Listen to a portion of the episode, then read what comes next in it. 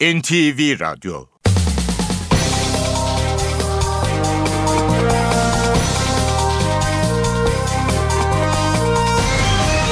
İşe Giderken Mutlu sabahlar. Ben Aynur Altunkaş. Bugün 8 Kasım Cuma saat 9'a kadar Türkiye ve dünya gündemine yakından bakacağız. Trabzonspor UEFA Avrupa Ligi'nde Polonya deplasmanında Legia Varşova'yı 2-0 yenerek puanını 10'a yükseltti ve grupta liderliğini sürdürdü. Finlandiya ve İsveç temaslarını tamamlayan Başbakan Tayyip Erdoğan Polonya'ya geçti. Legia Varşova Trabzon maçını statta izledi. Başbakan maçtan sonra soyunma odasına giderek teknik heyeti ve futbolcuları tebrik etti. 28 Şubat davasının 32. duruşmasından 15 sanık için daha tahliye kararı çıktı. Serbest bırakılan isimler arasında eski Milli Güvenlik Kurulu Genel Sekreteri Şükrü Sarıışık da var. Tüketiciyi Koruma Kanunu Meclis Genel Kurulu'nda kabul edildi. Bankalar artık aidatı olmayan bir kredi kartı seçeneği sunmak zorunda olacak, değişken faizli konut kredisini erken ödeyene indirim yapılacak. Adana polisi ihbar üzerine aradığı tırda 935 adet roket başlığı ele geçirdi. 9 kişi gözaltında. İran ve Birleşmiş Milletler Güvenlik Konseyi arasında Cenevre'de yürütülen nükleer pazarlıklarda bugün kritik gün. Amerika Birleşik Devletleri Dışişleri Bakanı John Kerry de toplantıya katılacak. Sosyal paylaşım sitesi Twitter borsaya hızlı girdi. 26 dolardan halka arz edilen hisselerin değeri 45 dolara yükseldi. Şirketin piyasa değeri 25 milyar dolara çıktı. İşe giderken gazetelerin gündemi.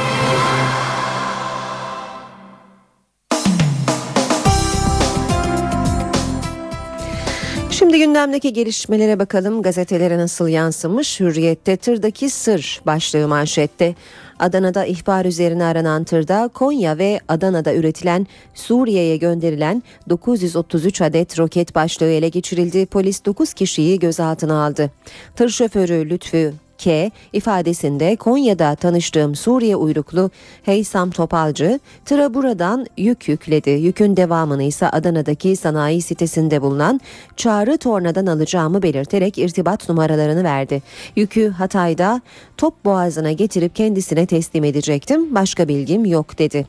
Polis kendisini Heysam Topalcı olarak tanıtan kişinin Hatay Yayla Dağı'nda mültecilerin yaşadığı kampta kalan Suriye uyruklu Hassam Tubalyeh olduğunu tespit etti. Hatay Terörle Mücadele Şubesi'nin de takibinde olduğu öğrenilen kişiyle Konya ve Adana'da 7 kişi daha gözaltına alındı deniyor haberin ayrıntılarında. Devam edelim yine Hürriyet gazetesinden bir başlıkla halk rahatsız olursa gereğini sandıkta yapar. Sağlık Bakanı Mehmet Müezzinoğlu'nun açıklamalarını görüyoruz. Gençlerimizin gerek evlerde gerek yurtlarda yaşamlarını düzenleyen tedbirler alınması hukuk devletinin bir sorumluluğudur. Eğer halk bundan rahatsız olursa bunun gereğini sandıkta yapar. Konut dokunulmazlığına müdahale yok olamaz da. Sağlık Bakanı'nın NTV'ye yaptığı açıklamaların ayrıntılarını birazdan da sizlere aktaracağız. Devam ediyoruz.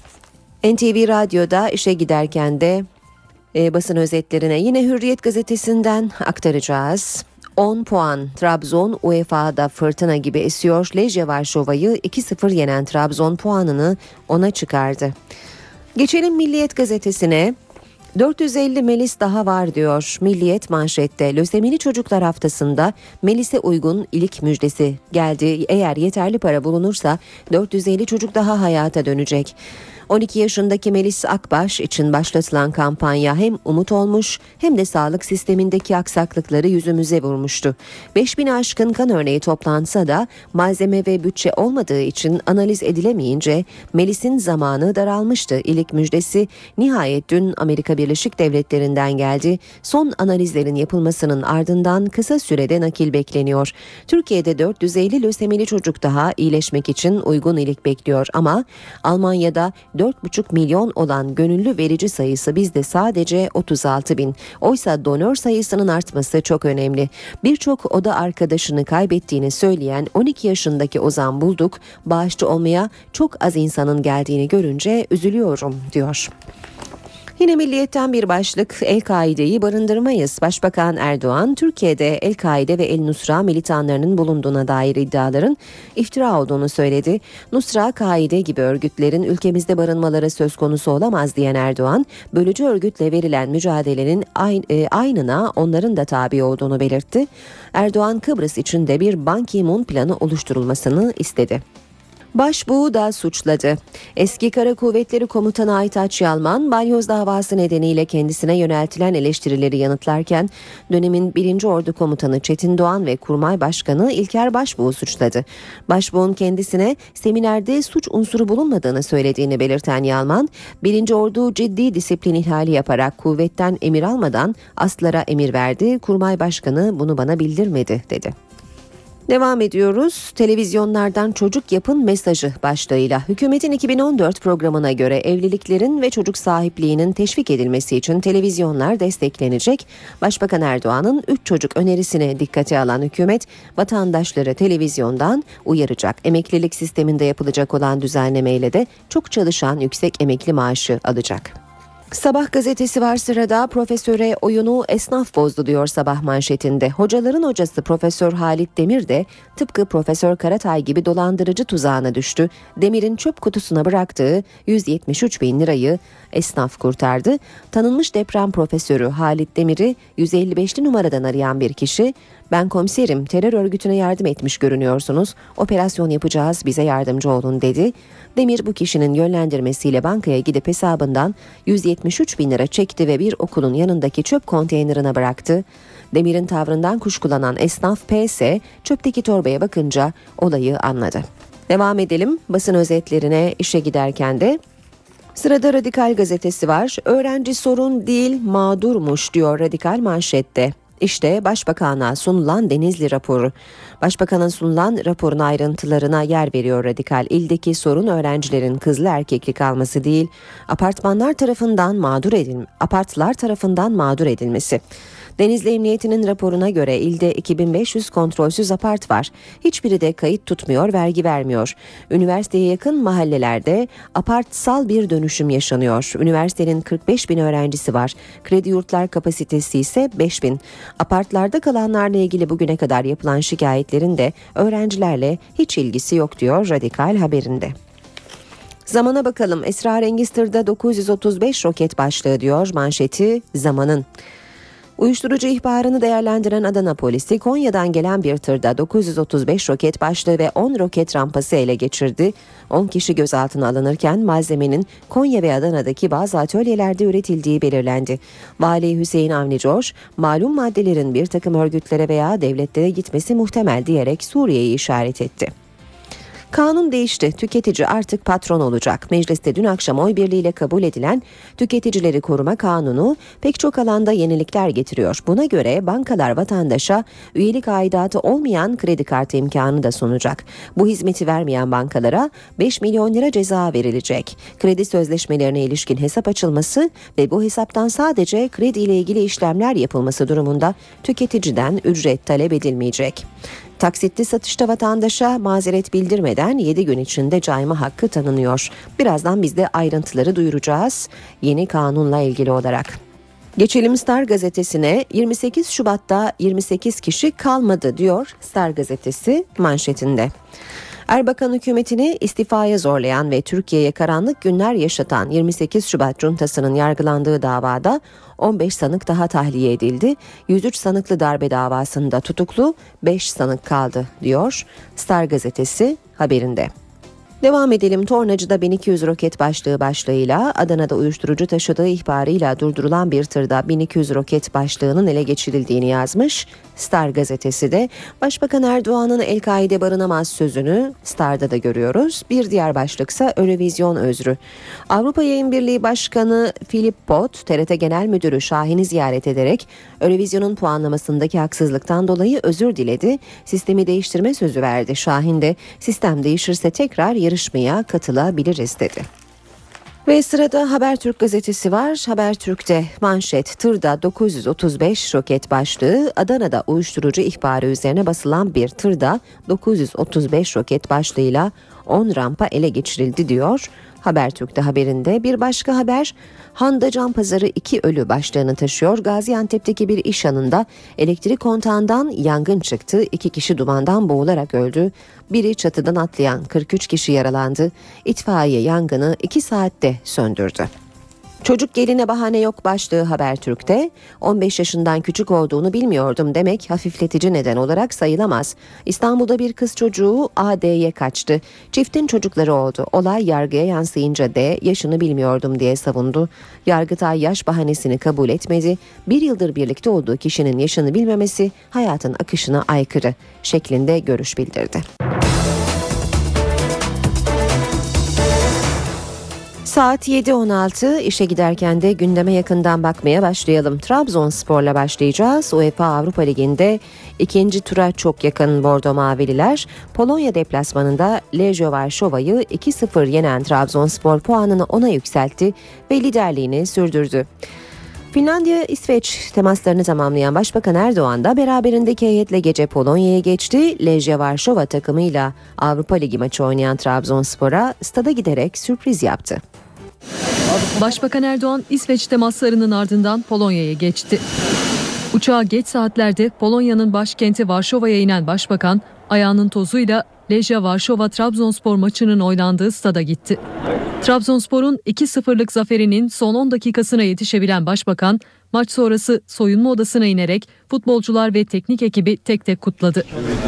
Başbakan sakatlanarak maçı yarıda bırakmak zorunda kalan kaleci Onur Kıvrak'a geçmiş olsun dedi.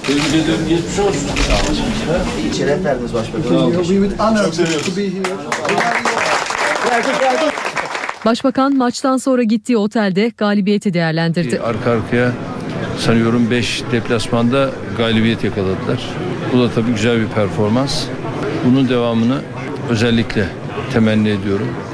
Başta teknik kadroyu, yöneticileri, tüm sporcuları, malzemesine kadar hepsini kutluyorum, tebrik ediyorum. Milletimize, Trabzon'umuza hayırlı olsun. Başbakan Erdoğan'ın bugünkü programı yoğun. Meçhul asker anıtına çelenk koyacak Başbakan Erdoğan, mevkidaşı Donald Tusk'la yapacağı görüşmelerin ardından ortak basın toplantısı yapacak. Başbakan Erdoğan, Polonya Başbakanı'nın onuruna vereceği akşam yemeğinin ardından yurda dönecek. Tüketiciler için yeni bir dönem başlıyor. Mecliste kabul edilen Tüketiciyi Koruma Kanunu, kredi kartı aidatından sözleşmelere, reklamlardan konut satışına birçok alanda önemli değişiklikler öngörüyor. İşte ayrıntılar. Bankalar artık aidatı olmayan bir kredi kartı seçeneği sunmak zorunda olacak. Değişken faizli konut kredileri erken ödenirse banka indirim yapacak. Ancak faiz oranı sabitse erken ödeme tazminatı talep edebilecek. Yeni tüketici koruma kanunu Meclis Genel Kurulu'nda kabul edildi. Kanun tüketici kredileri ve kredi kartlarıyla ilgili sözleşmeler, ayıplı malların iadesi ve reklamlar gibi birçok alanda köklü değişiklikler getiriyor. Tüm açık oylamaya tabidir. Kanun özellikle bankalara ilişkin önemli yaptırımlar öngörüyor. Buna göre bankalar artık kredi müşterilerine açık talimatları olmadan kredili mevduat sözleşmesi yapamayacak. Ayrıca yıllık üyelik aidatı veya herhangi bir ücret tahsil etmedikleri bir kredi kartı türü sunmak zorunda olacak. Bu hükme uymayan kuruluşlara 5 milyon lira ceza uygulanacak. Tasarıya göre her türlü iletişim aracında sesli, yazılı ve görsel olarak örtülü reklam yasaklanacak. Reklam ihlalleri içinse 200 bin liraya kadar ceza uygulanabilecek. Ayrıca tüketici herhangi bir gerekçe göstermeden ve ceza ödemeden tüketici kredisi sözleşmesinden 14 gün, taksitle satış sözleşmesinden de 7 gün içinde vazgeçme hakkına sahip olacak. Ön ödemeli konut satışında devir veya teslim tarihine kadar gerekçesiz sözleşmeden dönebilecek. Tasarıyla kamuoyunda sade zinciri olarak da bilinen piramit satış sisteminin kurulması, yayılması ve tavsiye edilmesi yasak olacak. Bu şekilde satış yapılan elektronik sistemlerde durdurulacak. Tasarıya göre ayrıca satıcı tüketiciye teslim tarihinden itibaren 2 yıl süresince kusurlu maldan sorumlu olacak. Bu süre konut veya tatil amaçlı taşınmaz mallarda 5 yıl olarak uygulanacak. Tüketicilerin 3 bin liraya kadar olan uyuşmazlıkları için mahkeme yerine hakem heyetlerine başvurmalarına olanak sağlanacak. İşe giderken 76 sanıklı 28 Şubat davasında sadece 5 tutuklu sanık kaldı. Davanın 32. duruşmasından 15 sanık için tahliye kararı çıktı. Serbest bırakılan isimler arasında eski Milli Güvenlik Kurulu Genel Sekreteri Şükrü Sarıışık da var. Refah Yol hükümeti darbeyle mi devrildi? Bu soruya yanıt aranan 28 Şubat davasının son duruşmasından yine tahliye kararları çıktı. 15 tutuklu sanık daha serbest bırakıldı. Eski Milli Güvenlik Kurulu Genel Sekreteri Şükrü Sarıışık, Genelkurmay Eski Harekat Başkanı Köksal Karabay, Deniz Kuvvet Komutanlığı Kurmay Başkanı Çetin Dizdar tahliye edilen isimler arasında. Kararın gerekçesi mevcut delil durumu ve sanıkların kaçma riskinin olmaması. Mahkeme bu kişiler hakkında adli denetim kararı verdi. Dönemin Genelkurmay 2. Başkanı Çevik Bir'in aralarında olduğu 5 kişinin tahliye talebi ise reddedildi. Mahkemece tahliye kararı verilen 15 sanık tahliye işlemlerinin ardından Sincan cezaevinden salıverildi. Sanıklar cezaevi çıkışında yakınları tarafından karşılandı. Öğrenci evlerinin denetlenmesi tartışması devam ediyor. CHP Grup Başkan Vekili Akif Hamza Çebi, Başbakanın açıklamalarının özgürlük ve demokrasi dışı olduğunu savundu. MHP'ye göre ise tartışma oy toplama amaçlı. Sayın Başbakan'ın açıklaması e, demokrasi, e, özgürlük karşıtı bir açıklamadır. Başbakan Recep Tayyip Erdoğan Neron gibi ateşin fitilini ateşledi. Finlandiya'da yurt dışında çizgi film Angry Birds'ü izliyor. Başbakan Recep Tayyip Erdoğan'ın açıklamalarıyla gündeme gelen öğrenci evine denetim getirilmesine muhalefet tepkili. CHP Grup Başkan Vekili Akif Hamza Çebi, Başbakanın kutuplaşma siyaseti yaptığını savundu. Hiçbir vali, hiçbir güvenlik görevlisi anayasanın vermediği bir e, yetkiyi kullanamaz. Sayın Başbakan burada yeni bir kutuplaştırma politikasını e, gütmektedir. Kız ve erkek öğrenci yurtları bugüne kadar hep ayrı olmuştur. Hiçbir yerde kız kızlarla erkekler beraber olmamıştır. MHP ise hükümetin öğrenci evi polemiği üzerinden oy toplamaya çalıştığı görüşünde. Anlaşılıyor ki gerçekleştiğine inandığı olumsuz tablo için çözüm üretmek değil, değer çatışması üreterek bu çatışmanın oluşturduğu huzursuzluk üzerinden oy devşirmek. Bu konuda çocuklarını evlerde okutan, evlerde barındıran, AKP'ye oy vermiş insanlar da var ya. Yazık günah. Aynı konu kabinenin 3 üyesinin de gündemindeydi. Sağlık Bakanı Mehmet Müezzinoğlu denetleme için yasal bir düzenlemeye gerek olmadığını belirtti. Kredi ve Yurtlardan sorumlu Gençlik ve Spor Bakanı Suat Kılıç'la Aile ve Sosyal Politikalar Bakanı Fatma Şahin de yurt gibi çalışan ama denetimden geçmeyen yerlerin olduğuna dikkat çekti. Bu alınan tedbirler toplumu rahatsız ediyorsa e, bunun da şikayeti e, nerede olur? En güçlü şikayeti sandıkta olur. Sağlık Bakanı Mehmet Müezzinoğlu, öğrenci evlerinin denetlenmesi için yasal bir düzenlemeye gerek olmadığını söyledi. Kira sözleşmesiyle sorunun giderilebileceğini belirtti. Her kaldığınız yerde bir kira evet. sözleşmesi getiriyor musunuz? Kira sözleşmesinde bu kurallar ne olacağını belirlersiniz. O kurallar yeterliyse hiç zaten kanunu düzenlemeye gerek yok. Ama şunu ya bizim kira sözleşmelerimizde ve o 8 tane genç, 3'ü kız, beşi erkek bunlar ortaklaşa ev kiralayabiliyor. Bu anlamda bir serbestlik varsa başbakan diyor ki bu anlamdaki bir serbestliği ben doğru bulmuyorum. Gençlik ve Spor Bakanı Suat Kılıç ise esas sorunun apart yurt olarak işletilen evlerden kaynaklandığını söyledi. Esas sorunun kaynağında apart yurt olarak işletilen yapılar vardır. Buralarla ilgili bizim ciddi kaygılarımız var. Kiralanan dairelerden müteşekkil aslında ortada bir yurt işletmesi var. Ee, bir hukuksuzluk hali var ve bu hukuksuzluk halinin hukuksuzluk yapan lehine bir takım maddi kazanımları var. Bunları bir standarda kavuşturacağız. Bu konuyla ilgili bir yasal düzenleme gerekirse bu yönde de bir çalışma yapılabilmesi kolaylıkla mümkün. Konuyla ilgili bir açıklamada Aile ve Sosyal Politikalar Bakanı Fatma Şahin'den geldi. Şahin soruna öğrenci evlerine müdahale gibi yaklaşılmasının çözüme bir faydasının olmayacağını söyledi. Hep beraber, bütün partilerle beraber bunu nasıl düzenleyebiliriz, nasıl çözebiliriz diye buna bakmamız gerekiyor. Aksi takdirde burada bir e, öğrenci evlerine müdahale, kadın erkeğin yaşamına müdahale, özel hayata müdahale gibi yaklaşırsak bu sefer yanlış yerden tartışmayı açmış oluruz ve sorunu çözmede bu, bu anlayış bize bir faydası yok. Sağlık Bakanlığı üniversitelerde kız öğrenciler arasında kürtaj patlaması var açıklamasıyla tartışma yaratan bakanlık müşaviri Ahmet Özdinç hakkında disiplin soruşturması başlattı. Açıklamayı NTV yayınına katılan Sağlık Bakanı Mehmet Müezzinoğlu yaptı. Böyle bir veri varsa bakanlıkta vardır. Bakanlık da bu veriyi açıklar. Ama kendisinin verisi nedir onu bilmiyorum. Kesinlikle doğru bulmuyorum. Ee, kulaktan duyma bir hadiseyi de Sağlık Bakanlığı danışmanı e, statüsüyle e, tweet atmasında kesinlikle e, yanlış buluyorum. Benim şahsi düşüncem diyorsa o zaman bakanlığın ismini kullanmaya hakkı yok. Burada ancak e, bir disiplin soruşturması başlatabilirse. Başlattınız mı? Tabii tabii. Disiplin Tabii, soruşturması tabii, tabii, başlatıldı. Tabii. Çevre ve Şehircilik Bakanlığı 28 ilde 25 bin kapasiteli 60 öğrenci yurdu inşa ediyor. Bakanlık yurt sorununu çözmek için son 5 yılda 40 bin kapasiteli 60 yurt yapıldığını duyurdu. Çevre ve Şehircilik Bakanlığı öğrencilerin yurt sorununu çözmek için harekete geçti. Bakanlık 28 ilde yaklaşık 25 bin kapasiteli 60 öğrenci yurdu yapacak. Çevre ve Şehircilik Bakanı Erdoğan Bayraktar, yurtların 5 yıldızlı otel konforunda inşa edildiğini söyledi. Bayraktar sadece yurt binası yapmıyoruz, öğrencilere sosyal donatı alanlarında her türlü imkanı sunuyoruz dedi. Bakanlığın konfor dışında önem verdiği bir diğer konu da yurtların çevreci inşa edilmesi. Yurtlardaki banyo, duş ve lavabolardan gelen atık sular çeşitli arıtma sistemlerinden geçiriliyor ve tuvalet rezervuarlarında kullanılıyor. Yurtların sıcak su ihtiyacı ise güneş enerjisiyle sağlanıyor. Türkiye Büyük Millet Meclisi'nde kadınlara yönelik uygulanan pantolon yasağı kalkıyor. Bu konudaki iç tüzük değişikliğine ilişkin teklif Anayasa Komisyonu'nda kabul edildi. Mecliste kadın vekillere yönelik pantolon yasağı tarihe karışıyor. Anayasa Komisyonu kadın milletvekillerinin genel kurul çalışmalarına pantolon giyerek katılabilmelerini sağlayan teklifi oy birliğiyle kabul etti. Pantolonla meclise girmemiz inşallah mümkün olacaktır.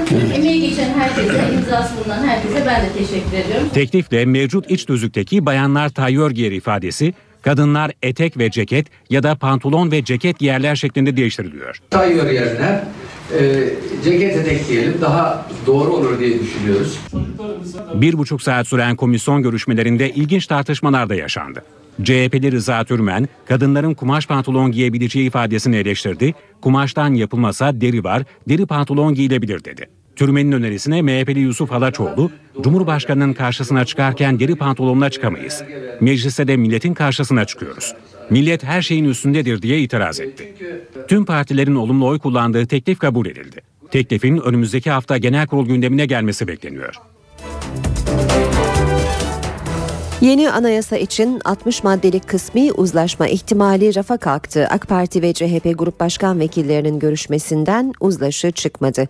Görüşmede CHP heyeti 4 siyasi partinin uzlaştığı 60 maddenin iki parti tarafından yasalaştırılmasının uzlaşma komisyonu çalışmalarını zedeleyeceğini ifade etti.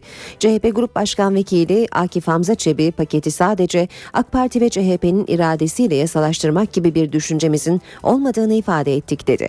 AK Parti heyeti ise 60 maddelik paketin yasalaştırılmasının komisyon çalışmalarını motive edeceği görüşünde. Partiler Anayasa Uzlaşma Komisyonu'nun çalışmalarına devam etmesinde ise hemfikir.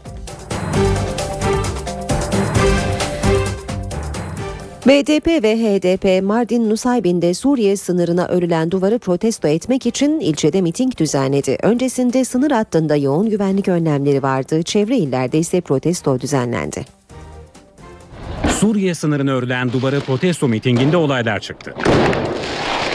BDP ve HDP'nin başkana destek için Nusaybin'de düzenlemek istediği mitinge valilik güvenlik nedeniyle izin vermedi. Sınır hattında güvenlik önlemleri artırıldı. Bölgede patlayıcı araması yapıldı, sınırdaki okullara bir gün süreli ara verildi. Ancak miting kararından vazgeçilmedi. Sabah saatlerinden itibaren çevre illerden çok sayıda araç Nusaybin'e hareket etti. Başlayan izinsiz mitingin ardından BDP'li milletvekilleri oturma eylemi yaptı. Farklı noktalarda da olaylar çıktı. Eylemciler polise taş ve molotof kokteyli attı. Polis biber gazı ve basınçlı suyla karşılık verdi. Çıkan olaylarda yaralanan 3 polis memuruyla gazdan etkilenen 6 kişi hastaneye kaldırıldı. Hakkari Yüksekova'daki olaylar sırasında bir toma alev aldı. Suriye'nin Kamışlı ilçesinden sınıra yaklaşan bir grubu ise polis anonsla uyardı. Trabzonspor UEFA Avrupa Ligi'nde Polonya deplasmanında Legia Varşova'yı 2-0 yenerek puanını 10'a yükseltti ve grupta liderliğini sürdürdü. Finlandiya ve İsveç temaslarını tamamlayan Başbakan Tayyip Erdoğan Polonya'ya geçti. Legia Varşova Trabzon maçını statta izledi. Başbakan maçtan sonra soyunma odasına giderek teknik heyeti ve futbolcuları tebrik etti. 28 Şubat davasının 32. duruşmasından 15 sanık için daha tahliye kararı çıktı. Serbest bırakılan isimler arasında eski Milli Güvenlik Kurulu Genel Sekreteri Şükrü Sarıışık da var. Tüketiciyi Koruma Kanunu Meclis Genel Kurulu'nda kabul edildi. Bankalar artık aidatı olmayan bir kredi kartı seçeneği sunmak zorunda olacak. Değişken faizli konut kredisini erken ödeyene indirim yapılacak. Adana polisi ihbar üzerine aradığı tırda 935 adet roket başlığı ele geçirdi. 9 kişi gözaltında. İran'da Birleşmiş Milletler Güvenlik Konseyi arasında Cenevre'de yürütülen nükleer pazarlıklarda bugün kritik gün. Amerika Birleşik Devletleri Dışişleri Bakanı John Kerry de toplantıya katılacak. Sosyal paylaşım sitesi Twitter borsaya hızlı girdi. 26 dolardan halka arz edilen hisselerin değeri 45 dolara yükseldi. Şirketin piyasa değeri 25 milyar dolara çıktı.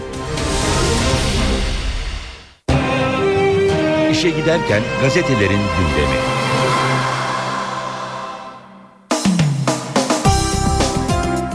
Bu bölümde birkaç gazeteden manşetler okuyacağız ardından spor haberlerine bakacağız.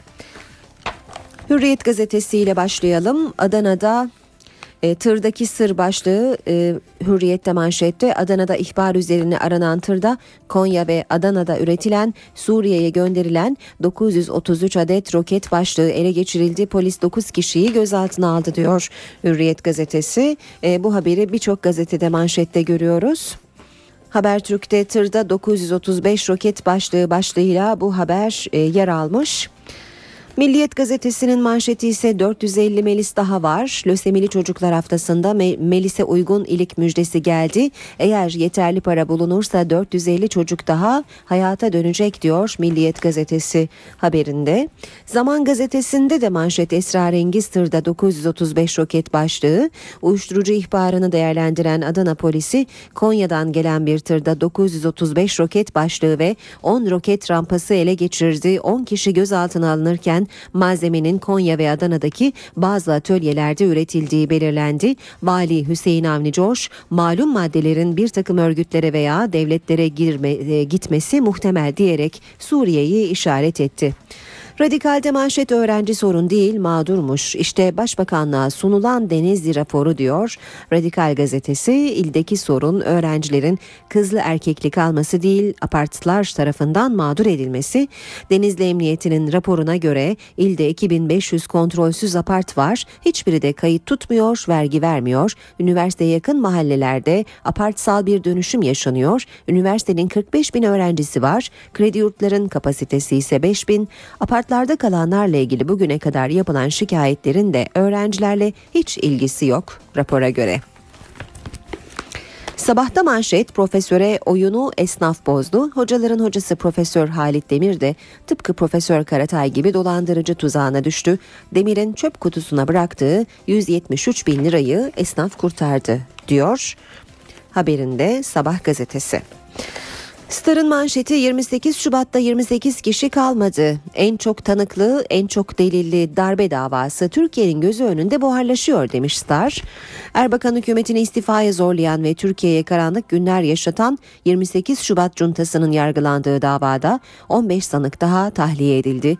103 sanıklı darbe davasında tutuklu 5 sanık kaldı.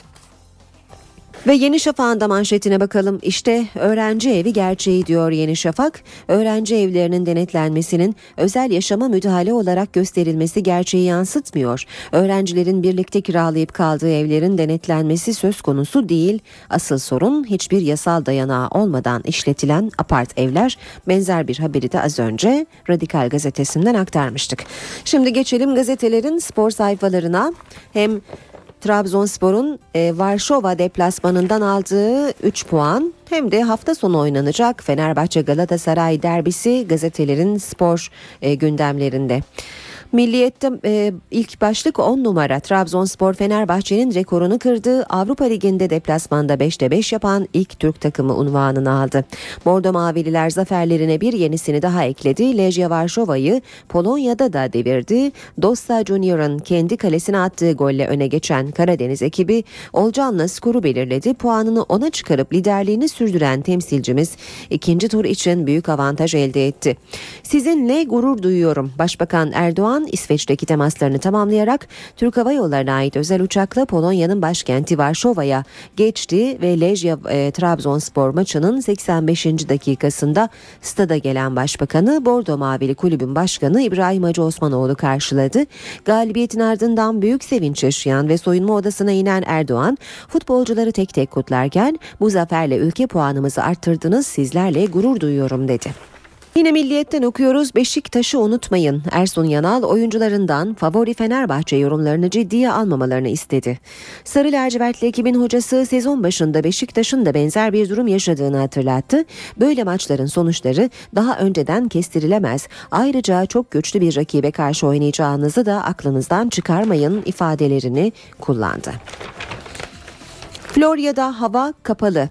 Sarı kırmızılı takımda Muslera ve Snyder'in oynama ihtimali yok. Son antrenmanda belinde ağrı hisseden Drogba teknik heyette endişe yarattı. Mancini sakatlıklar ve yabancı kontenjanı yüzünden Kopenhag maçının 11'ini çıkaracak diyor Milliyet. Haberde Cimbombu mahkeme mi başlığıyla devam edelim. Juventus Teknik Direktörü Conte Galatasaray'la 10 Aralık'ta Türk Telekom Arena'da oynayacakları maçla aynı günde mahkemede bulunması gerektiği yönünde resmi bir yazı aldı. İtalyan hocanın duruşma için mahkemeye mi yoksa maça mı çıkacağı merak konusu oldu. Biz berabere kalmadık mı başlığıyla sürdürelim basın özetlerine. Kerim Fry'ın 3 üçlük Akisar maçından sonra kendisini eğlenmeye davet eden arkadaşlarına çıkıştığı ortaya çıktı. Beşiktaş'ın genç yeteneği İstanbul'a dönüşte siyah beyazlı bazı oyunculardan gelen teklif karşısında şaşkınlığını gizleyemedi. Berabere kaldığımız bir maçtan sonra eğlenmeye gitmemiz doğru değil. Kazansaydık belki sizinle gelebilirdim ama şimdi olmaz dedi. Milliyet'in spor sayfalarından aktardık geçelim Hürriyet gazetesine. En kritik seçim diyor Hürriyet. Ersun Yanal'ın cevap aradığı soru Vebo, So ve Emenige üçlüsünden kim kesilir? Kamerunlu yıpratıcı, Senegalli yaratıcı ve teknik Nijeryalı ise hızlı.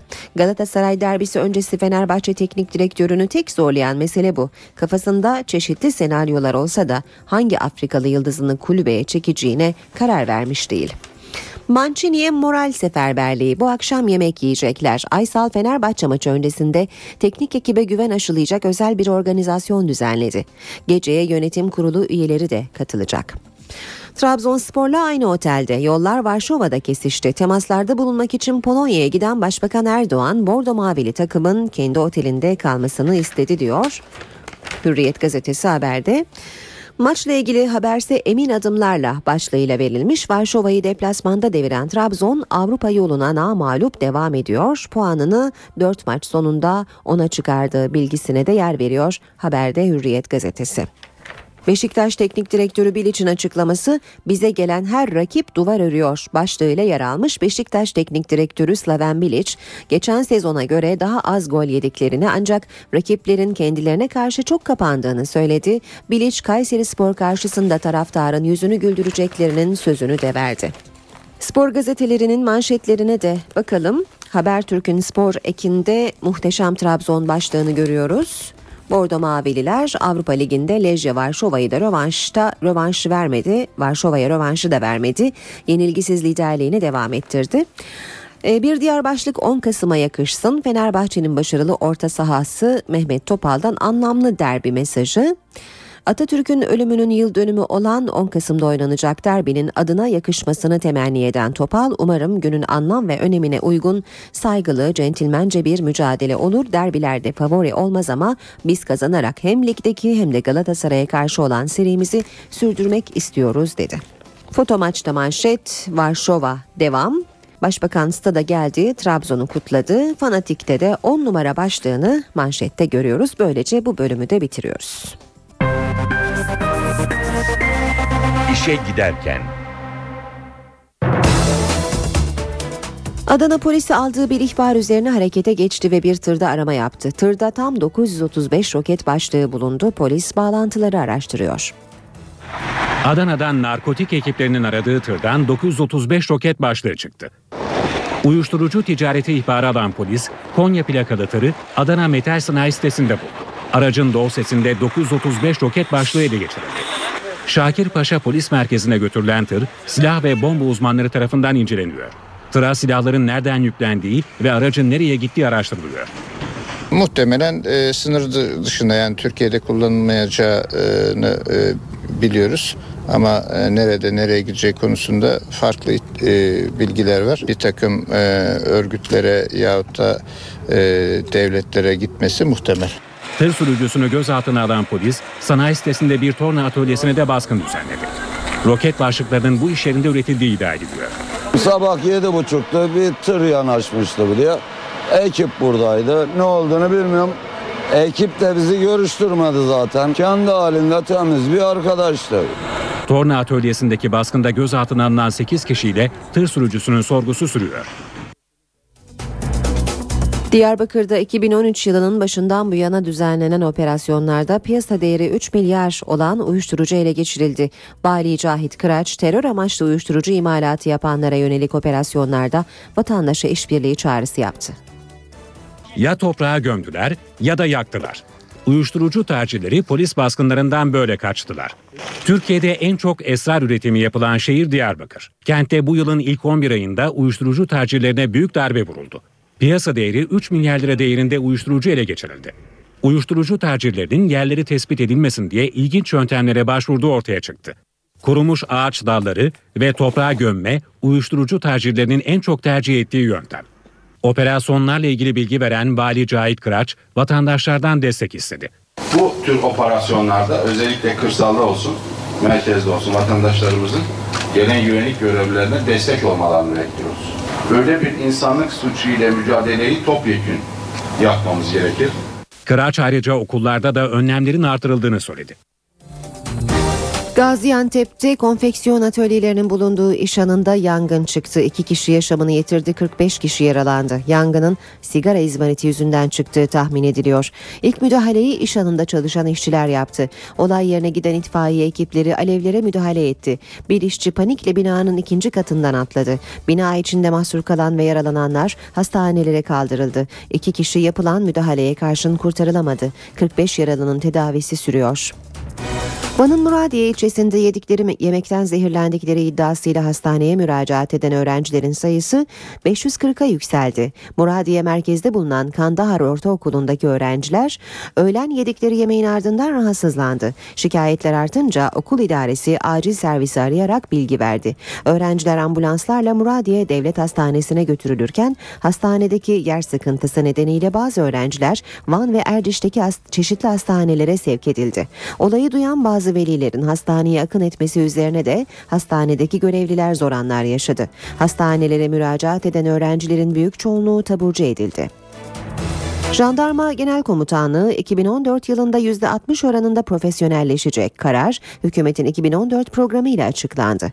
2014 yılı sonuna kadar Jandarma Genel Komutanlığındaki profesyonel kadro oranı %30'dan %60'a çekilecek. Askerliğin kısalmasıyla doğacak açık profesyonel kadrolarla kapatılacak. 2014 yılında Jandarma Genel Komutanlığı profesyonel kadrolarını iki kat arttıracak. Sayı 88 bine ulaşacak. Özellikle iç güvenlik harekat bölgesinde görev yapan, terörle mücadelede etkin olarak kullanılan birliklerin tamamına yakını da profesyonellerden oluşacak. Jandarma Genel Komutanlığı'nın %60 oranında profesyonelleşmesinin yanı sıra yapısal değişiklikler içinde süreç devam ediyor. Jandarma Genel Komutanlığı'nın sicil, terfi, atama ve disiplin işlemleri açısından İçişleri Bakanlığı'na bağlanması ve üniformalarının yenilenmesi de planlanıyor. NTV Radyo Günaydın herkese yeniden yeni saati karşılıyoruz. Ben Aynur Altunkaş programımızın ilk yarısı geride kaldı. İkinci yarıya Gökhan'a buradan son hava tahminlerini alarak başlayacağız. Ama önce gündemin başlıklarını hatırlatalım kısaca. Trabzonspor UEFA Avrupa Ligi'nde Polonya deplasmanında Legia Varşova'yı 2-0 yenerek puanını 10'a yükseltti ve grupta liderliğini sürdürdü. Finlandiya ve İsveç temaslarını tamamlayan Başbakan Tayyip Erdoğan Polonya'ya geçti. Legia Varşova Trabzon maçını statta izledi. Başbakan maçtan sonra soyunma odasına giderek teknik heyeti ve futbolcuları tebrik etti. 28 Şubat davasının 32. duruşmasından 15 sanık için daha tahliye kararı çıktı. Serbest bırakılan isimler arasında eski Milli Güvenlik Kurulu Genel Sekreteri Şükrü Sarıışık da var.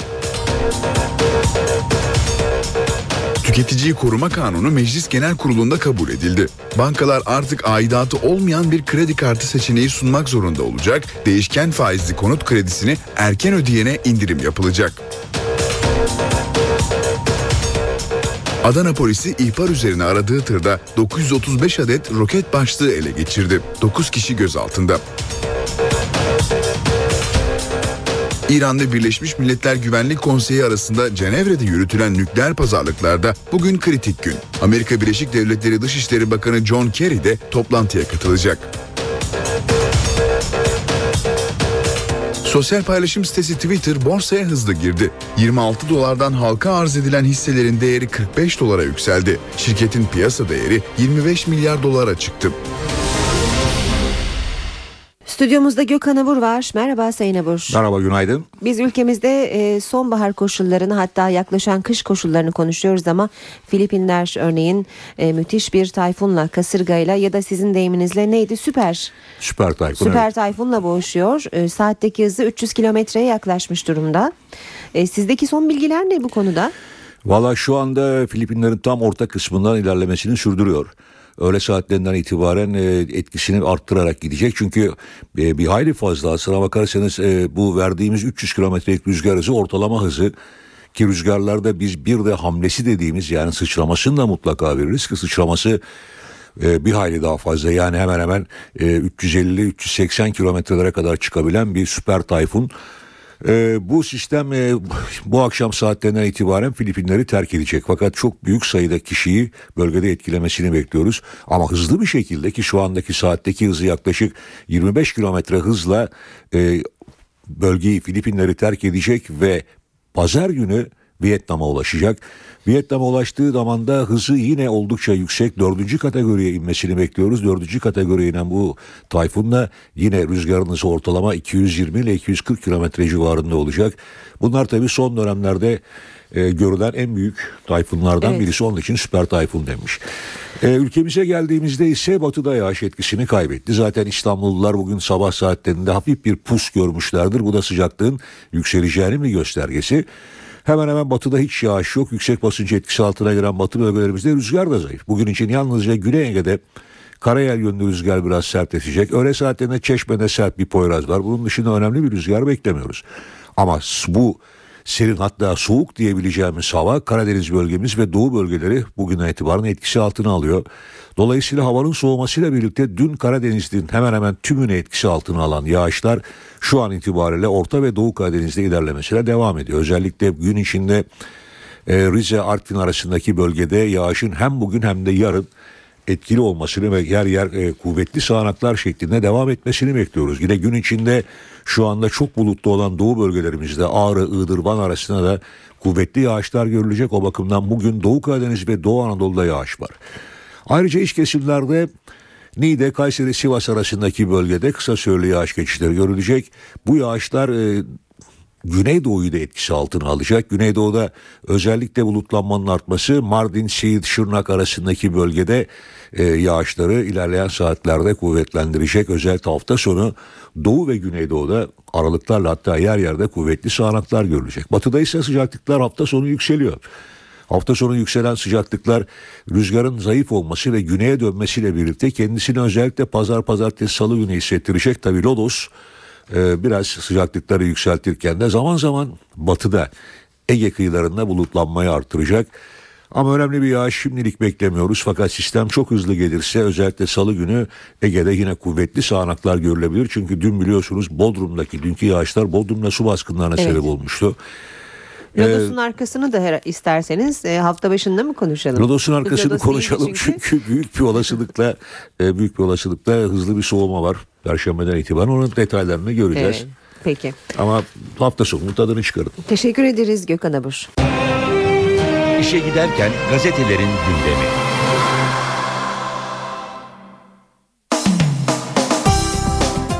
Gündemdeki haberlerin gazetelerdeki yankılarına bakacağız. Hürriyet gazetesi tırdaki sır diyor manşette. Adana'da ihbar üzerine aranan tırda Konya ve Adana'da üretilen Suriye'ye gönderilen 933 adet roket başlığı ele geçirildi. Polis 9 kişiyi gözaltına aldı. Yine Hürriyet'ten bir başlık. Sağlık Bakanı'nın NTV'ye yaptığı açıklamaları Hürriyet gazetesinde de birinci sayfada görüyoruz. Halk rahatsız olursa gereğini sandıkta yapar başlığıyla. Gençlerimizin gerek evlerde gerek yurtlarda yaşamlarını düzenleyen tedbirler alınması hukuk devletinin bir sorumluluğudur. Eğer halk bundan rahatsız olursa bunun gereğini sandıkta yapar. Konut dokunulmazlığına müdahale yok. Olamaz da. Gençler töhmet altında bırakıldı. CHP lideri Kemal Kılıçdaroğlu bir başbakan evde kalan tüm öğrencileri, gençlerimizi töhmet altında bırakır mı? Bir başbakan anne ve babaların çocuklarından kuşku duyabilecekleri bir ortam yaratır mı? Aklını peynir ekmekle yemiş olmalı dedi. TÜSİAD'dan da bir açıklama var. Birey özgürlüğü her şeydir başlığıyla TÜSİAD Başkanı Muharrem Yılmaz, öğrenci evleri tartışmasının gündemi gereğinden fazla işgal ettiğini düşünüyoruz. Bireyin özgürlük alanını genişleten yeni bir anayasa yapılmasını beklerken bu gibi tartışmalar bize zaman kaybettirmekte. Devam edelim basın özetlerine NTV Radyo'da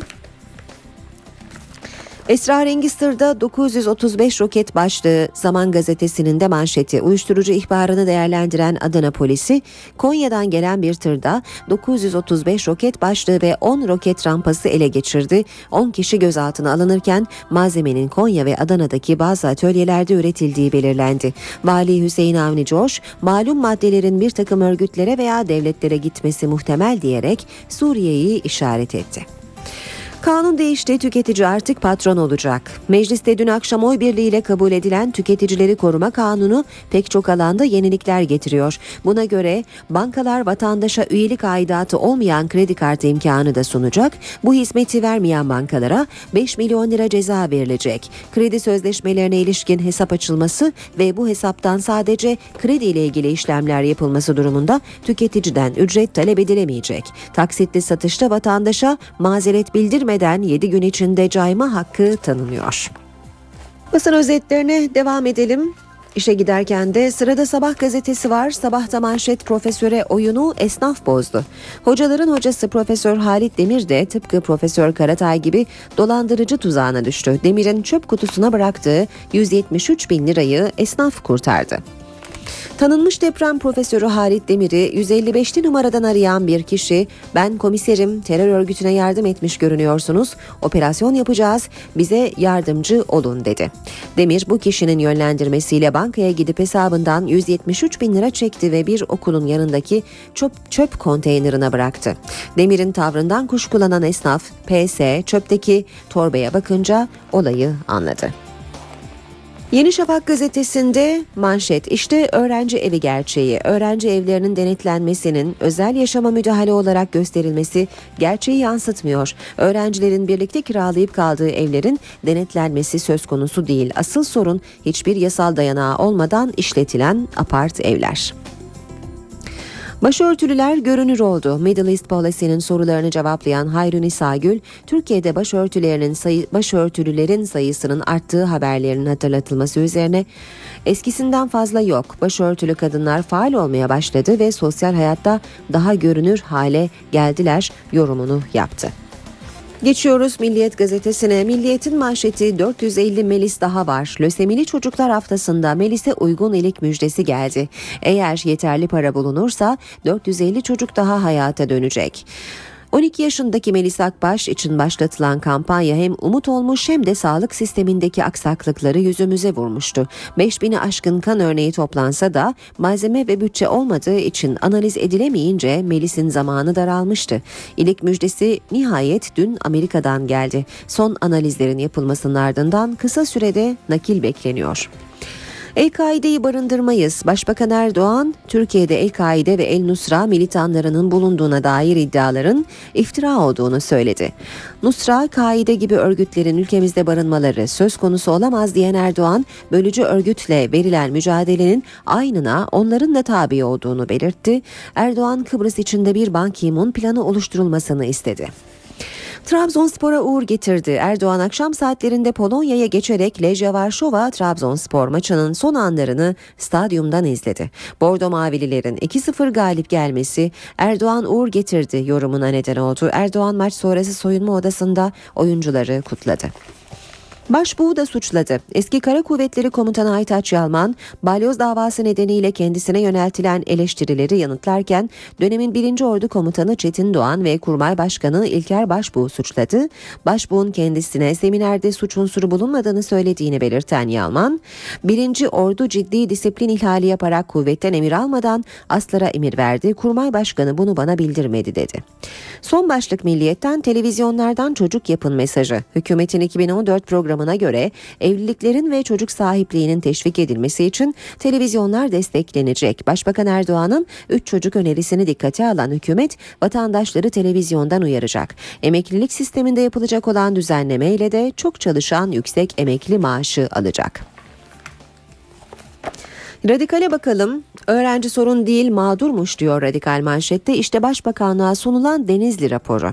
Denizli Emniyeti'nin raporuna göre ilde 2500 kontrolsüz apart var. Hiçbiri de kayıt tutmuyor, vergi vermiyor. Üniversiteye yakın mahallelerde apartsal bir dönüşüm yaşanıyor. Üniversitenin 45 bin öğrencisi var. Kredi yurtlarının kapasitesi ise 5 bin. Apartlarda kalanlarla ilgili bugüne kadar yapılan şikayetlerin de öğrencilerle hiç ilgisi yok.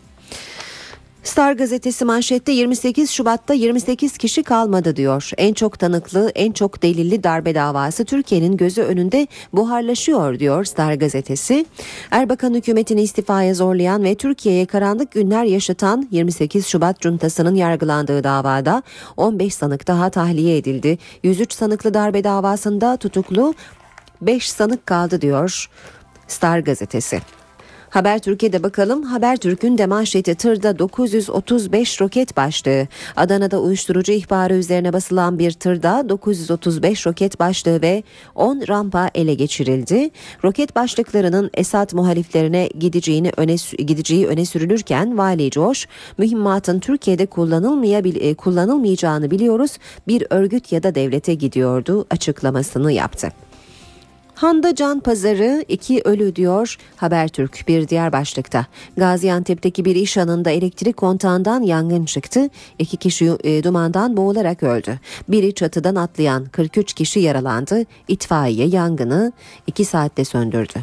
Ve son başlık Habertürk'ten çocuk geline bahane yok. Yargıtay'dan çıkan emsal karar. 15 yaşından küçük olduğunu bilmiyordum demek hafifletici neden olarak sayılamaz. İstanbul'da bir kız çocuğu AD D'ye kaçtı. Çiftin çocukları oldu. Olay yargıya yansıyınca D yaşını bildirmiyordum diye bilmiyordum diye savundu.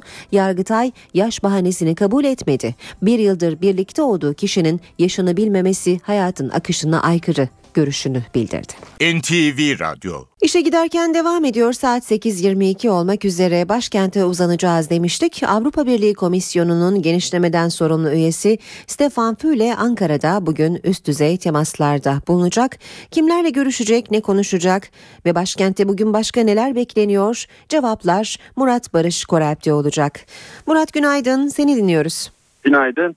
3 yıl aranın ardından açılan fasıl sonrasında Türkiye'ye gelen Stefan Füle Ankara'da en üst düzeyde ağırlanacak dersek yanlış söylemiş olmayız. Cumhurbaşkanı Abdullah Gül, Dışişleri Bakanı Ahmet Davutoğlu, CHP Genel Başkanı Kemal Kılıçdaroğlu ve BDP eş başkanı Gülten Kışanak'la bir araya gelecek Stefan Füle. Ayrıca Meclis Dışişleri Komisyonu'na da bir ziyarette bulunacak. Ankara'da gözümüzü çevirdiğimiz adreslerden biri tabii ki Stefan Füle'nin temasları olacak. Bugün köşkün trafiği de yoğun. Cumhurbaşkanı Abdullah Gül Stefan Füle'yi kabulünden sonra Genelkurmay Başkanı Orgeneral Necdet Özel'i kabul edecek. Onunla görüşecek. Ardından da Polonya'nın Ankara Büyükelçisi güven mektubunu sunacak Cumhurbaşkanı Gül'e. İslam Ülkeleri Standartlar Enstitüsü Yönetim Kurulu Başkanı Hulusi Şentürk de Cumhurbaşkanı Abdullah Gül'ün Çankaya Köşkü'nde konuğu olacak. Cumhurbaşkanı akşam saatlerinde de Ankara Sanayi Odası'nın 50. kuruluş yıl dönümü yemeğine katılıyor olacak. Adalet Bakanı Sadullah Ergin saat 16'da Hukuk ve Hayat Derneği'nin 10. kuruluş yıl dönümü programına katılacak. Siyaset cephesi görece biraz daha sakin. Türlerin temaslarını tabii bu siyaset penceresinin dışında tutarsak Cumhuriyet Halk Partisi Genel Başkan Yardımcısı Umut Oran parti genel merkezinde bir basın toplantısı düzenliyor. Ankara'da yargı mesaisi de ara vermeden devam ediyor. 28 Şubat'ta dün tahliyeler yaşanmıştı. Bugünse gözlerin çevrildiği adres Danıştay'daki böcek davasının ikinci duruşması olacak. Bugün Sincan Adliyesi'nde görülüyor olacak bu duruşma. Savcılık iddianamesinde Danıştay Tetkik Hakimi Ömer Kaya suçlanıyordu hatırlanacağı gibi. Böceği yerleştirdiği iddia edilen Kaya ilk duruşmaya gelmemişti. Bugün gelecek mi? Tabii e, takip edilen adreslerden biri de orası olacak aynısı.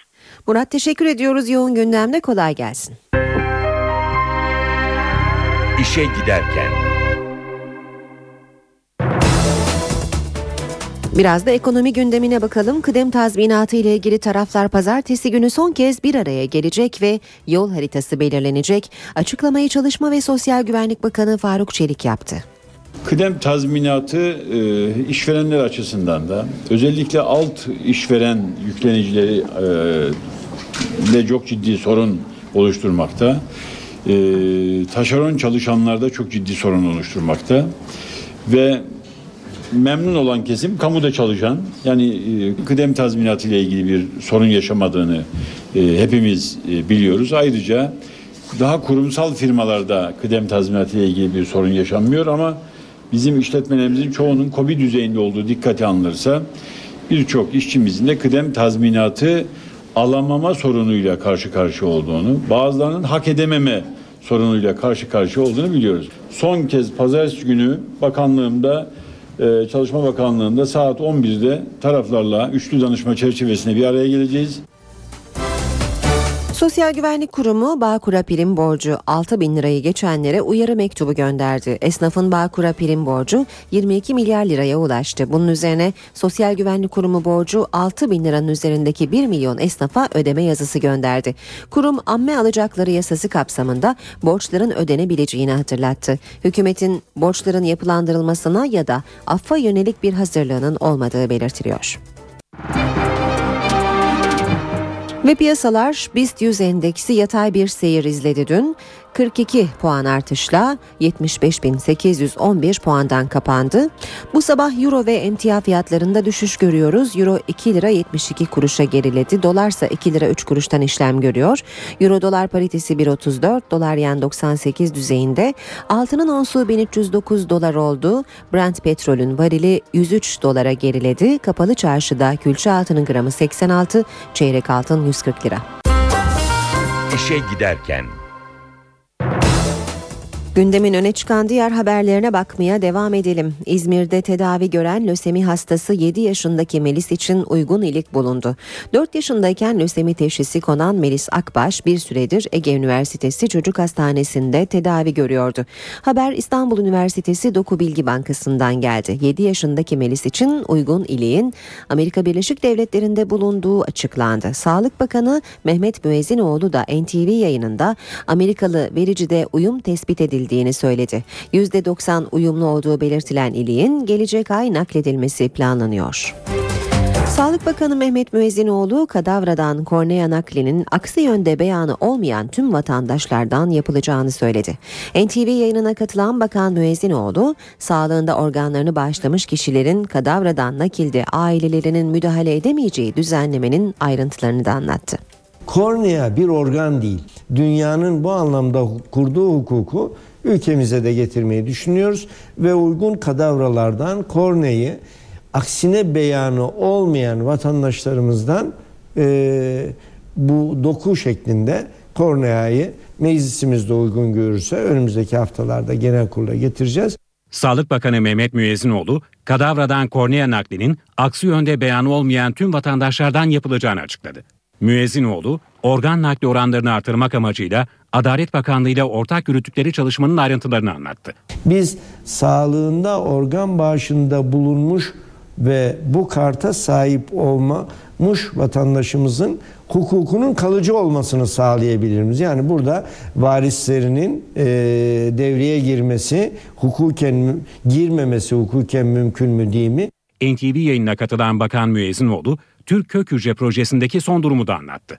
Hedefin İlik Bankası'nda 500 bin veri bulunması olduğunu söyledi. Gönüllü vericilerin havuzunu e, sağlayacak. Kısa sürede de 2-3 yılın içinde de 500 binlik bir e, İlik Bankası e, verimizin olmasını arzu ediyoruz. Projenin fiilen bankada kod birikimi e, safhasına geçmesi Mart sonu veya Nisan ayı itibariyle planlıyoruz. Artık tiroid ameliyatları da robotik cerrahiyle yapılıyor. Ameliyat yaklaşık 2 saat sürüyor ve hasta 2 günde taburcu ediliyor. Kulak burun boğaz uzmanı ve baş boyun cerrahi uzmanı operatör doktor Erkan Aktan tedavinin ayrıntılarını NTV'ye anlattı. Tiroid ameliyatları artık robotik yöntemle yapılıyor. Hastanın koltuk altından yaklaşık 5 santimetrelik bir kesi açılıyor ve oluşturulan tünelle tiroid dokusuna ulaşılıyor. Bir ses teli felci ihtimalini çok düşürüyorsunuz. Boyunda kozmetik açıdan herhangi bir izin olmaması da bu cerrahinin en önemli avantajlarını oluşturuyor. Ancak yöntem her hastaya uygulanamıyor. Öncelikli şart alınacak nodülün 5 santimetreden küçük ve hastanın vücut kitle endeksinin 30'un altında olması. Çok kısa boyunlu veya daha önce omuz ameliyatı yaşamış, geçirmiş veya boyundan ameliyatlar geçirmiş kişilerde bunu yapmamak gerekiyor. Robotik cerrahi ile tiroid ameliyatları yaklaşık 2 saat sürüyor ve hasta 2 günde taburcu ediliyor. Yöntem Türkiye'de henüz çok yaygın değil. Şu ana kadar yalnızca 14 hastada uygulandı. Açık ameliyata göre de bu yöntem yaklaşık 7 bin lira daha pahalı. Trabzonspor UEFA Avrupa Ligi'nde Polonya deplasmanında Lechia Varşova'yı 2-0 yenerek puanını 10'a yükseltti ve grupta liderliğini sürdürdü. Finlandiya ve İsveç temaslarını tamamlayan Başbakan Tayyip Erdoğan Polonya'ya geçti. Lechia Varşova Trabzon maçını statta izledi. Başbakan maçtan sonra soyunma odasına giderek teknik heyeti ve futbolcuları tebrik etti. 28 Şubat davasının 32. duruşmasından 15 sanık için daha tahliye kararı çıktı. Serbest bırakılan isimler arasında eski Milli Güvenlik Kurulu Genel Sekreteri Şükrü Sarıışık da var. Tüketiciyi Koruma Kanunu Meclis Genel Kurulu'nda kabul edildi. Bankalar artık aidatı olmayan bir kredi kartı seçeneği sunmak zorunda olacak. Değişken faizli konut kredisini erken ödeyene indirim yapılacak. Adana polisi ihbar üzerine aradığı tırda 935 adet roket başlığı ele geçirdi. 9 kişi gözaltında. İran ve Birleşmiş Milletler Güvenlik Konseyi arasında Cenevre'de yürütülen nükleer pazarlıklarda bugün kritik gün. Amerika Birleşik Devletleri Dışişleri Bakanı John Kerry de toplantıya katılacak. Sosyal paylaşım sitesi Twitter borsaya hızlı girdi. 26 dolardan halka arz edilen hisselerin değeri 45 dolara yükseldi. Şirketin piyasa değeri 25 milyar dolara çıktı.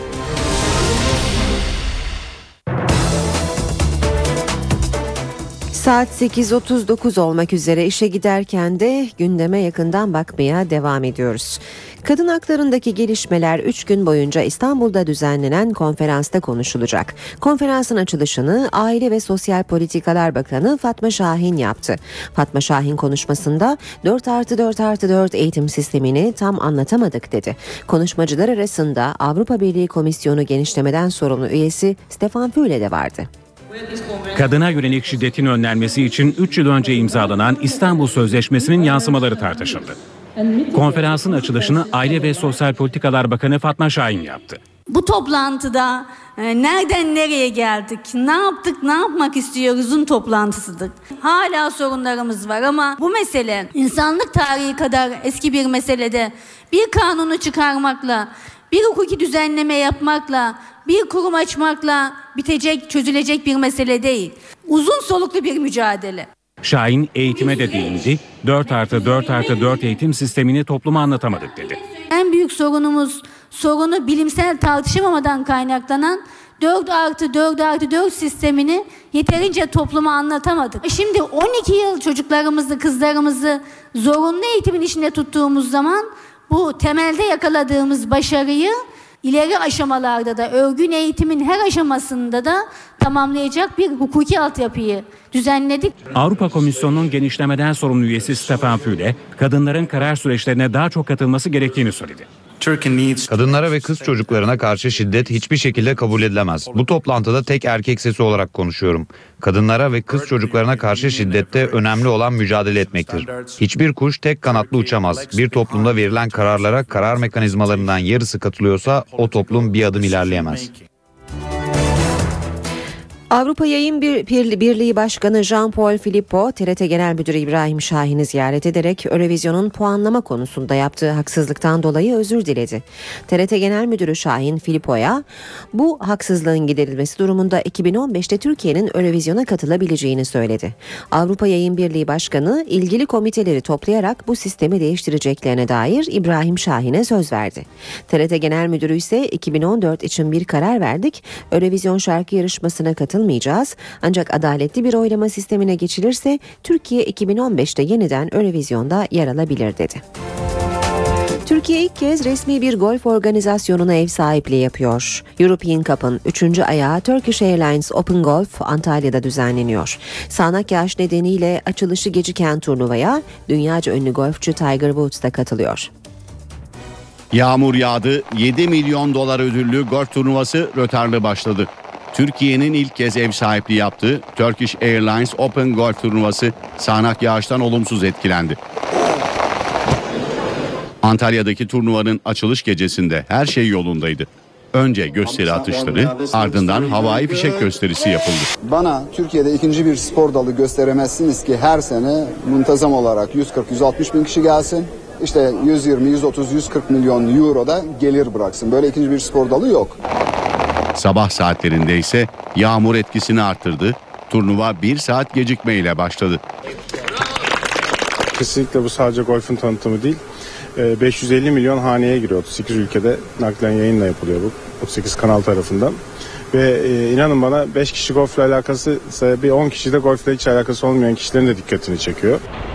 Turnuvanın en önemli oyuncusu, dünyanın en çok kazanan sporcusu Tiger Woods. Tiger'ın gelmesi. Tiger European Tour'da oynamıyor çünkü. PGA'de oynuyor. Türkiye'nin tanıtım açısından e, fevkalade doğru bir organizasyon. Pazar günü sona erecek Turkish Airlines Open Golf turnuvasına Tiger Woods dışında 77 golfçu katılıyor. Turnuvada Türkiye'yi Hamza Sayın, Ali Altuntaş ve Ediz Kemaloğlu temsil ediyor. Artvin'in Hopa ilçesinde Nazım Hikmet ve Kazım Koyuncu'nun heykelleri dikildi. Belediye tarafından yaptırılan heykeller ilçede büyük ilgi gördü. Biri şiirleriyle unutulmazlar arasına girmiş bir şair. Diğeri ise Karadeniz müziğinin en sevilen seslerinden. Her iki sanatçının da Artvin'in Hopa ilçesinde heykeli dikildi. Bir dönem Hopa cezaevinde yatan Nazım Hikmet, çocuk muhitine dair ve Karlıkayın Ormanı gibi şiirlerini burada yazdı. Hopalı olduğu bilinen Kasım Koyuncu da yaşamı boyunca memleket sevgisiyle tanındı. Belediye bir bağış kampanyası düzenleyerek iki sanatçıyı buluşturan ilçeye heykellerini dikti. Nazım'ı Hopa'da hapishaneye atıldığını bildiğimiz için Hopa'da özgürlüğüne de kavuşturalım dedik. Bölge halkı heykellerden dolayı mutlu. Biz çok memnun olduk. Kazım Koyuncu ve Nazım Hikmet Hopa ile bütünleşmiş insanlar. Allah başkanımızdan razı olsun. Böyle bir heykelimizi Hopa'ya dikti. Ömürsüzlüğü yani ömürsüz olarak buraya kıldı bizi. Gürcistan'da yapılan heykeller için açılış töreni de düzenlenecek. İşe giderken Dünya gündeminden haberlerde aktaralım. İran ve Birleşmiş Milletler Güvenlik Konseyi daimi üyeleri arasında Cenevre'de yürütülen nükleer pazarlıklarda kritik güne girildi. Bugün bir kez daha masaya oturacak tarafların anlaşmaya yakın olduğu iddia ediliyor. Amerikalı ve İranlı yetkililer görüşmelerde önemli gelişme kaydedildiğini belirtiyor. Amerika Dışişleri Bakanı John Kerry'nin de Orta Doğu temaslarını yarıda keserek bugün Cenevre'deki son oturuma katılma kararı alması anlaşmanın yakın olduğuna dair yorumlara yol açtı. Amerika Birleşik Devletleri ve Avrupa Birliği şeffaf bir nükleer enerji programı yürütmesi halinde İran'a uygulanan yaptırımların kaldırılacağı sözü vermişti. Sosyal paylaşım sitesi Twitter borsaya hızlı girdi. 26 dolardan halka arz edilen hisselerin değeri %73 artarak günü 45 dolara yakın bir fiyattan kapadı. Mikroblog sitesi Twitter halka arz edildi. Twitter'ın hisseleri New York borsasında 26 dolardan satışa sunuldu. Yoğun talep gören hisseler rekor yükselişle 49 dolara kadar çıktı ve günü 44,90 dolarla kapadı. Yani Twitter hisseleri halka arzın ilk gününde %73 prim yaptı. Sosyal medya devi New York borsasında TWTR koduyla işlem görmeye başladı. Twitter 70 milyon hissesini satarak toplam 1.8 milyar dolar elde etmeyi hedefliyor. Şirketin büyüme potansiyeline dikkat çeken yatırım uzmanları gelecek parlak diyor. Bence televizyondan sonra ikinci sıraya Twitter yerleşebilir. Geleceği çok parlak. Şu anda yaptığı prime dayanarak güneşten bile daha parlak olduğunu söyleyebiliriz. 7 yıl önce kurulan Twitter'ın dünya genelinde 230 milyon kullanıcısı bulunuyor. Her gün yarım milyar tweet atılıyor. Bu haberle işe giderken sona eriyor. Hoşçakalın. NTV Radyo